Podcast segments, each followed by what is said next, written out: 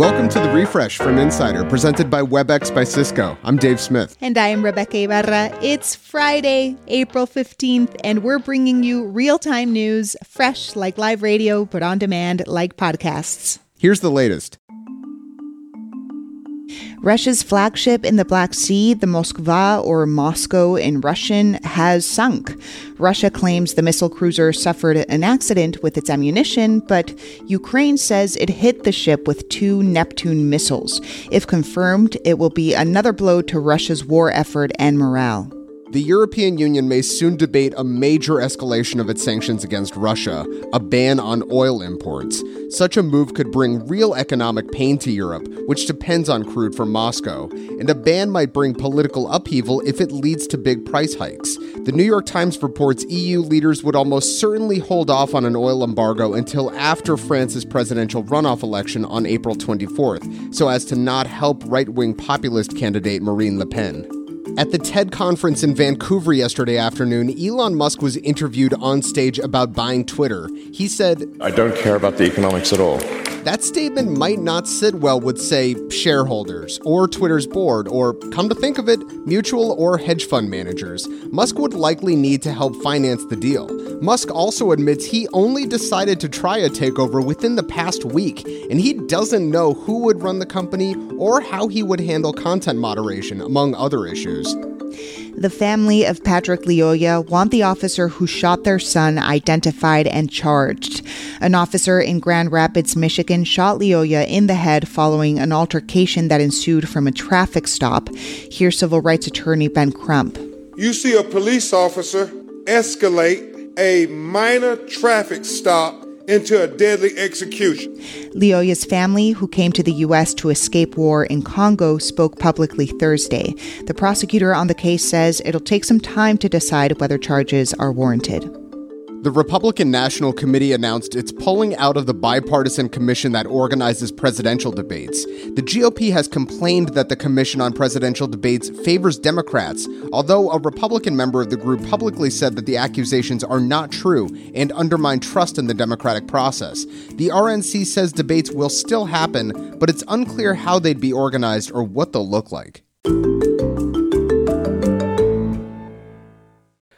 We'd love to hear from you. Email us at the refresh at insider.com. Coming up, we talk about the difficult juggling act of being a working parent during the pandemic and some tips to help those parents out there manage it all.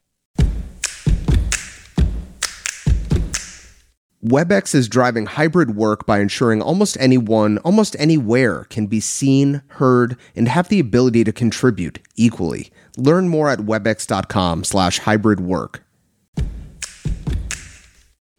The FDA has approved the first COVID 19 breath test. The device, which is about the size of a carry on suitcase, can give results in about three minutes, and studies show it's effective. That's particularly good news as cases are surging in the Northeast, where notables from Nancy Pelosi to Sarah Jessica Parker have recently tested positive. It's unclear whether we're seeing the start of another surge. Experts are hopeful increased immunity from prior waves, plus more widespread treatments, will be enough to lessen its impact. The U.S. Treasury says North Korean hackers stole $625 million in cryptocurrency from the Ronin network.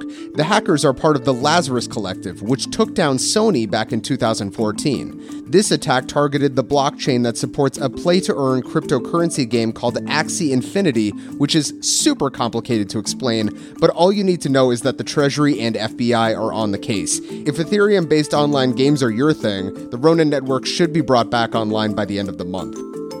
The chief of the World Health Organization wants people to pay attention to the humanitarian crises outside of Ukraine. Tedros Adhanom Ghebreyesus says while the crisis in Ukraine has large impact, even a fraction of the world's attention isn't going to places like Yemen or Ethiopia. A fraction. And I need to be blunt and honest that the world is not treating the human race same way. Some are more equal than others. Prince Harry and Meghan Markle are headed to the Netherlands for the Invictus Games, which begin tomorrow, but they told CNN that they made a pit stop to visit Harry's 95 year old grandmother. You may have heard of her, Queen Elizabeth II. It's Harry and Meghan's first joint visit to the UK and Buckingham Palace since the pair quit as working royals in January 2020. When's the last time you stepped outside, huh? Got some fresh air?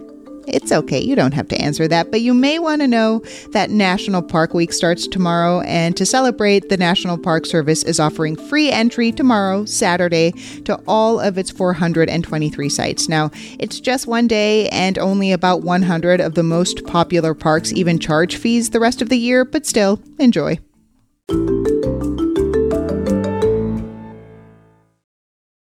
Since the start of the pandemic, rates of anxiety, depression, and loneliness are skyrocketing, especially among young people. This mental health crisis is taking a toll on working parents who have to split their time between meetings and worrying about their children's mental well being. Insider's Rebecca Knight has two children, they're 14 and 11, and she reached a breaking point recently. So I knew that I had a, a meeting, but I also had a parent teacher conference about some some stuff that was going on in my daughter's classroom that I was a little concerned about.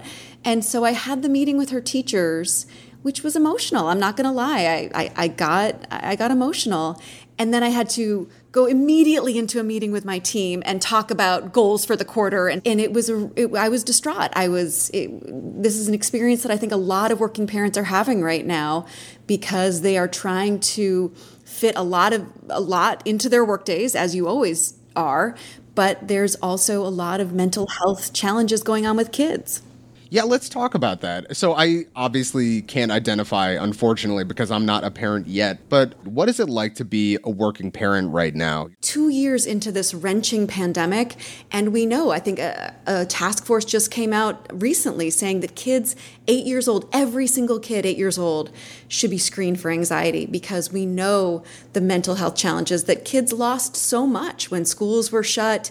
They lost a lot of opportunities to socialize with their peers. They lost face to face interaction with teachers.